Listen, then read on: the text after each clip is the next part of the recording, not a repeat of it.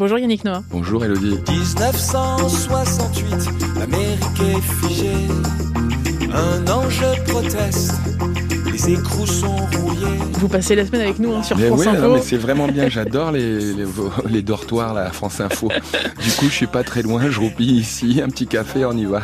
Vous êtes le seul sportif professionnel français à avoir réussi à construire une carrière musicale solide. Plusieurs générations vous suivent et vous soutiennent d'ailleurs. Les anciens voient d'abord en vous euh, Roland Garros en 83 et ce trophée hein, soulevé euh, par un Français entouré de son père ému aux larmes. Et puis les plus jeunes vous voient comme un chanteur hein, grâce à vos albums et, vos concerts depuis 91. Aujourd'hui, le, le Cameroun vous rappelle, ce Cameroun qui vous a permis de découvrir le tennis, la musique aussi, qui vous a permis de grandir, de comprendre plein de choses. Vous avez été obligé de quitter euh, justement euh, ce lieu quand vous aviez 12 euh, ans pour poursuivre une carrière sportive. En France, seul, vous allez vous entraîner plus que les autres. Vous allez remporter le championnat de France cadet en septembre 75. C'est à ce moment-là hein, d'ailleurs que votre futur grand rival va apparaître, c'est Ivan Lendl. Vous vous rappelez de ça? Je me souviens, la première fois que j'ai vu Ivan, c'était au Touquet. Il y avait une, une épreuve par équipe qui s'appelait la Coupe Jean Becker avec l'équipe de France. C'est la première fois que j'avais un survêt de l'équipe de France. On avait 14 ans et euh, je me souviens que moi j'avais, euh, on avait perdu en demi-finale et quand tu perdais, en fait tu étais ensuite arbitre et je me suis retrouvé sur Central à être juge de ligne pour la finale et il y avait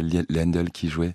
Donc je l'ai observé, je l'ai envié, je l'ai détesté parce que j'aurais voulu être à sa place et c'était le début voilà de, de voilà d'une aventure en commun en fait. C'est en 78 hein, que vous allez démarrer une carrière professionnelle, année de votre service militaire d'ailleurs au bataillon de Joinville. Vous vous rappelez de ça? Oui bien sûr. Bah oui, c'était bien parce que quand on était professionnel, c'est l'occasion d'avoir des, des, permes. Et le fait d'être professionnel bah, permettait de jouer des tournois, bah, permettait de, de, se barrer, quoi. Parce que ça va deux minutes de chanter Oh la fille vient nous servir à boire, les soldats sont là, personne tonneau, trois, quatre. Et donc là, ça va deux minutes, mais à un moment, moi, je la connaissais en boucle. Noah, la tonalité, trois, quatre. Oh la fille, bon allez, je donc je préfère aller jouer des tournois. En fait, la réalité, c'est là que vous allez apprendre à chanter. Non, je plaisante. Gamin, écoute, faut que tu saches on les soit voleurs, soit volés.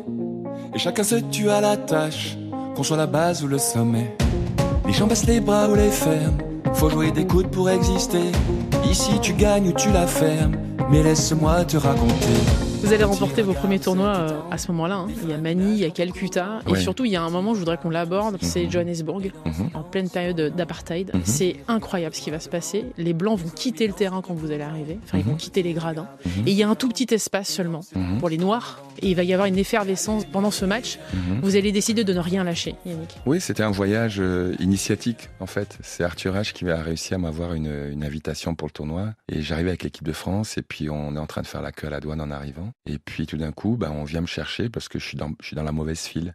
Moi, je suis dans la file des non-white. Donc mes, mes poteaux euh, de Bliquer à l'époque, euh, Proisy, Porte, Moreton, euh, bah, ils passent en, un quart d'heure et puis moi je mets deux heures pour passer. Et puis à, l'avenant comme ça, il y a eu plein d'expériences comme ça. Moi c'était un de mes premiers tournois et je me retrouve à l'hôtel et à l'hôtel j'avais une chambre particulière où il y avait un comment dire un policier devant ma chambre, 24 heures sur 24. Et quand arrive le moment de mon match, le tournoi commençait à les matchs commençaient à 14 heures et moi on me fait jouer à midi pour être sûr qu'il y ait le moins de monde possible. Et voilà, j'ai joué dans un stade, à l'époque, ça s'appelait Ellis Park Tennis. Il y a toujours un Ellis Park, maintenant c'est rugby, mais euh, à l'époque, il y avait un stade Ellis Park Tennis. Et oui, il y avait une petite cage où il y avait les non-white. Et sinon, le stade était vide, il y avait 8000 places vides, et puis il y avait euh, une cage de 300, ils étaient de 500 là-dedans. Et c'est, je vous disais euh, l'autre jour qu'en fait, ça dépend, on appartient à ceux qui nous aiment. Et à ce moment-là, j'avais 500 supporters qui me donnaient cet amour inconditionnel par rapport à ma négritude. C'était le noir qui voyait en moi, ou en tout cas le non-white. Et je dis, ok, d'accord, c'est comme ça, mais je vais. Euh, c'est important pour moi, mais c'est aussi important pour eux que je joue et que je, sois digne sur le court. Je voudrais qu'on parle d'Arthur H. Justement, c'était votre héros. Il vous a toujours soutenu. Vous avez joué avec lui. Euh, il y a eu l'US Open, il y a Wimbledon aussi. Euh. Ça restera toute votre vie, ça, d'être adoubé par le patron? C'était mon mon héros déjà parce que et c'est presque accessoire parce que c'était un des meilleurs joueurs du monde et que il me ressemblait et que quand je m'habillais avec la, même couleur que je mettais le même collier, que j'essayais de marcher comme lui, j'avais l'impression d'être lui quoi. Une idole quoi, c'était mon idole. Puis le temps passé, je m'aperçois, je me suis aperçu qu'en fait euh, cette aura qu'il avait, c'est parce qu'il était plus qu'un joueur de tennis, c'est quelqu'un capable d'avoir un vrai euh, impact sur la communauté. Je me suis rendu compte qu'il avait mené des combats très très importants, ne serait-ce que pour avoir accès aux cours. À l'époque ou aux États-Unis, dans les années 50-60, euh, les Noirs n'avaient pas droit de jouer au tennis en fait. Et donc ils jouaient dans des parcs Puis à force de discipline, de talent, il a réussi à être le meilleur joueur du monde et c'était mon héros. Et euh, j'ai toujours essayé de, le copier, toujours essayé de par euh, une attitude et de par euh, ce que je fais par exemple à Faites le mur.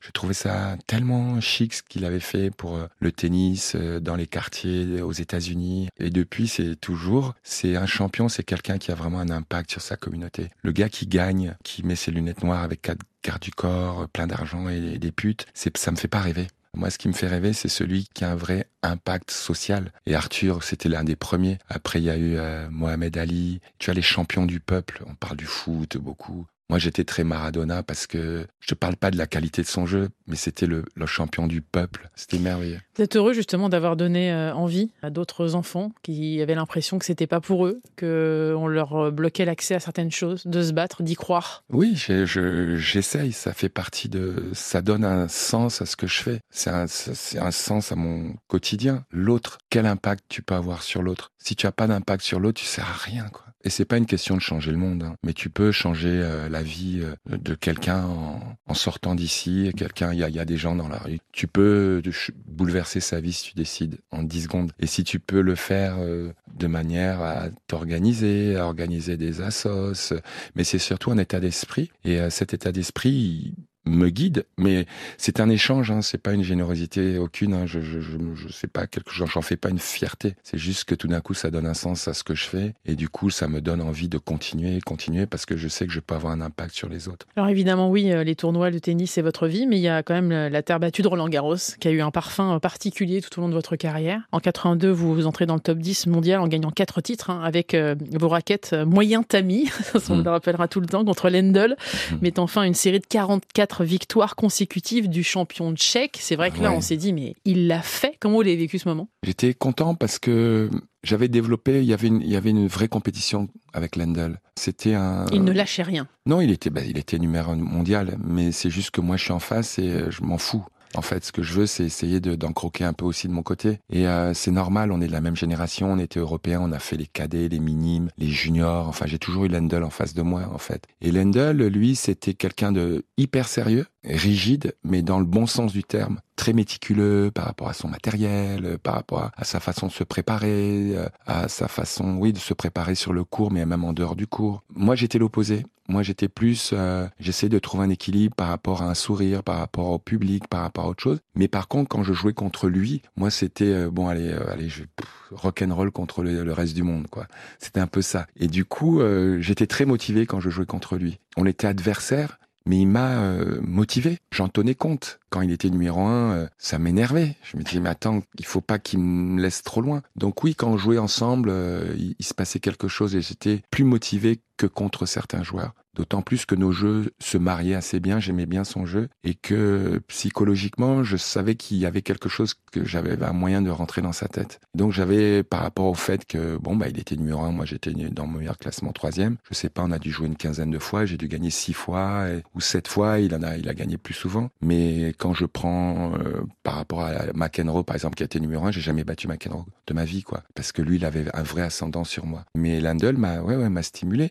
Et puis après, les lumières s'éteignent, et puis tu arrêtes la compète, et puis on se recroise, et puis il y a un respect, quoi. Vous allez aussi euh, conduire l'équipe de France de Coupe Davis en finale contre les États-Unis. Vous vous mhm. rappelez de ça? En tant que joueur, ouais. Moment magique avec euh, des combats en 5-7 mémorables. Euh, Guillermo Villas, Yvan Lendl, John McEnroe, justement. Là, on comprend aussi que vous avez ce mental, que vous êtes différent là-dessus, que vous avez une force que personne ne peut contrôler finalement. Je voulais gagner, je voulais prouver qu'un joueur français, camerounais, pouvait gagner. J'ai trop entendu pendant toute ma carrière que c'était pas possible. J'ai trop vu autour de moi des gens qui paumaient, qui acceptaient le fait de paumer. La génération avant moi, ils gagnaient rien du tout. Et je les voyais et euh, j'avais pas de respect pour eux. J'avais pas de respect par rapport à leur carrière. Je les voyais jouer, je les voyais s'entraîner, je voyais vivre. Je me disais malheureux les Français là, mais je, je veux être numéro un français vite. Et après, c'était pas suffisant parce que je crois que j'étais numéro un, j'avais 19 ans. Et c'était pas suffisant parce que, tu sais, j'étais l'espoir. Espoir. C'est, tu imagines être espoir Bonjour, c'est l'espoir. J'étais l'espoir, l'espoir des autres en fait. Mais en fait, j'étais l'espoir de moi-même en fait. J'avais, j'avais cet espoir, cette envie, ce rêve profond de gagner à Roland.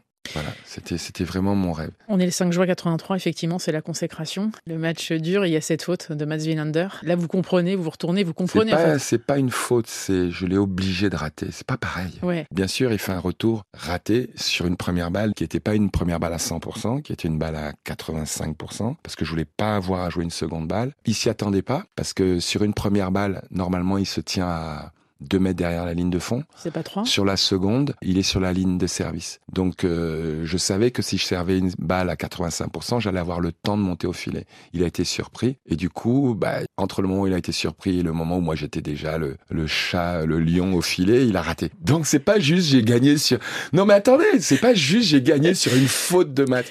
Non, non, bon, enfin bon, je bref. retire ce que j'ai dit. Donc vous poussez Mats Wilander à la faute. Donc vous gagnez ce match en tout cas. Vous comprenez que vous avez gagné 6-2, 7-5, 7-6. Et votre premier geste est certes de saluer Mats Wilander, mais surtout vous cherchez votre père. Ouais, je regarde, vers je regarde vers la loge où sont mes parents, ma famille, mes sœurs, mes potes, tout le monde était là. Je regarde et pendant que je serre la main de Mats, enfin que je serre, même pas serré la main, c'était dégueulasse, c'était nul. Parce que j'étais tout de suite attiré par, euh, mon regard était attiré par mon père qui sautait, c'est haut, hein. Papa, il fait jamais ça. Mes parents, ils sont hyper discrets, quoi. Ils m'ont, ils ont jamais, ils ont été top. Ils ont jamais été là en train de, de- euh, sur le bord du cours à me mettre la pression ou emmerder les arbitres ou les entraîneurs ou qui que ce soit. Et là, c'était vraiment un, j'étais tellement surpris de voir papa sauter et puis il tombe sur le dos et puis il arrive en courant. Ben, forcément, c'était une très très bonne idée, quoi. Ça, c'est une victoire de famille, hein, finalement. C'est ça aussi. C'est tout ce parcours. C'est euh, C'est c'est- toujours- de laisser son enfant accepter que son enfant Ouais, parte loin parce que ça a été un déchirement aussi pour eux. Ouais, c'est toujours une histoire de famille. Toujours.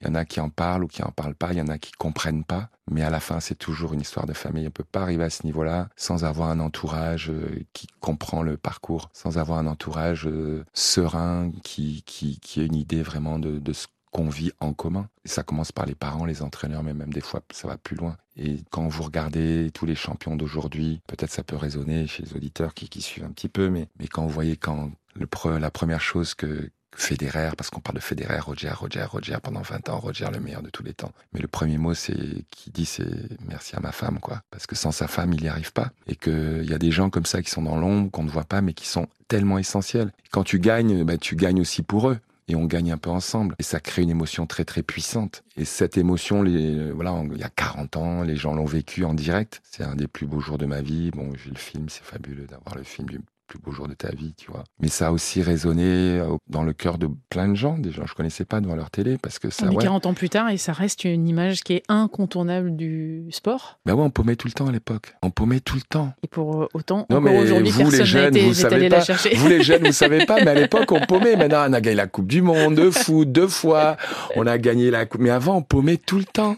On paumait tout le temps. Et il y a Yannick qui vient lever le, le trophée. Simon Papatara, je voudrais que vous me parliez de cette chanson, Yannick. Je trouve qu'elle se prêtait justement à, tout ce qu'on vient de dire. Ben, Simon Papatara, c'est le, ben, c'est le lien, le lien avec mon, mon grand-père. C'est le lien avec euh, une autre euh, connexion spirituelle, euh, une autre connexion à la vie. Au Cameroun, en Afrique, en tout cas, dans, oui, dans beaucoup de pays d'Afrique, on a une relation normale et simple avec les défunts. Parce que la notion de karma est vécue au quotidien. Et mon grand-père m'a toujours dit, tu sais, quand je serai parti, je serai toujours là. Bon, moi, j'ai fait mes études en France. J'ai dit, oui, d'accord, je l'aime beaucoup, mon grand-père, mais il délire, quoi. Puis une fois, deux fois, trois fois, dix fois, cent fois. Moi, je m'appelle Simon comme lui. Puis un jour, il part. Et puis mon père me dit, tu sais, je vois toujours mon père. Je dis, ok, papa, ok. Ton père te manque, je comprends, je comprends. Donc, euh, tu vois, sceptique, quoi. Jusqu'au jour où un jour, ben, je, rencontre mon, grand-père, hein, une nuit, un matin tôt. Tu es venu ce matin à l'heure où la nuit meurt. Tu es venu de si loin d'où la mort ne fait plus peur. Et puis j'ai pas peur du tout, mais c'est un truc incroyable. Et je réalise qu'il est passé me voir dix ans après qu'il soit parti, mais là, voir dans une autre dimension. Et donc je raconte ça à un ami, Robert, qui m'écrit cette chanson. Et c'est assez incroyable de me retrouver à chanter il y a quelques années, par exemple. Tu sais, tu te retrouves à chanter Simon Papatara et le refrain où je sais que tu es en moi et tu entends 80 000 personnes qui font Simon Papatara.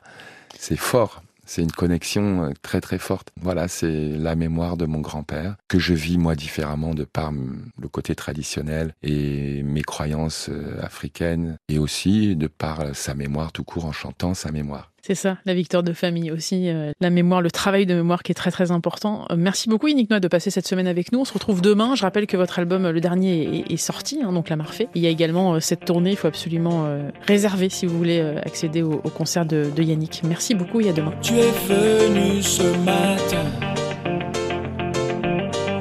l'heure où la nuit meurt. Tu es venu de si loin, la mort ne fait plus peur. Tu es venu me parler un peu de notre vie, même veste et même chapeau le Noah de fer africain. Oui, je sais que tu vis en moi. Simon Papatara. Oui, je sais que tu es en moi. Noah Noah. Tu sais, grand-père, ici ne crois pas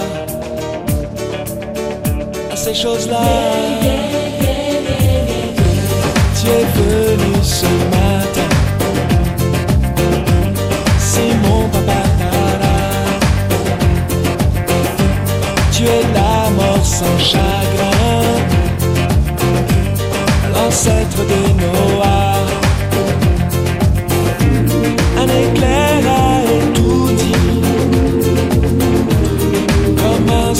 De juin. Tu es venu ce matin, le Noah de fer africain. Oui, je sais que tu vis en moi.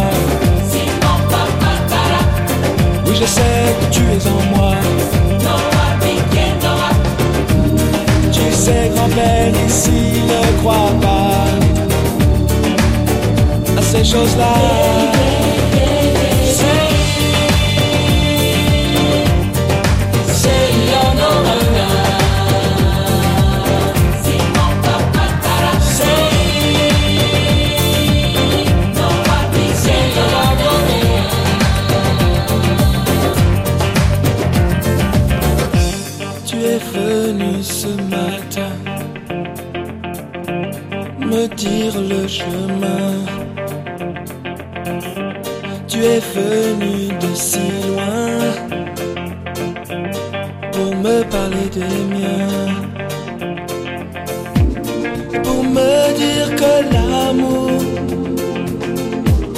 Donné chaque jour. Tu es venu de si loin, de Noah de fer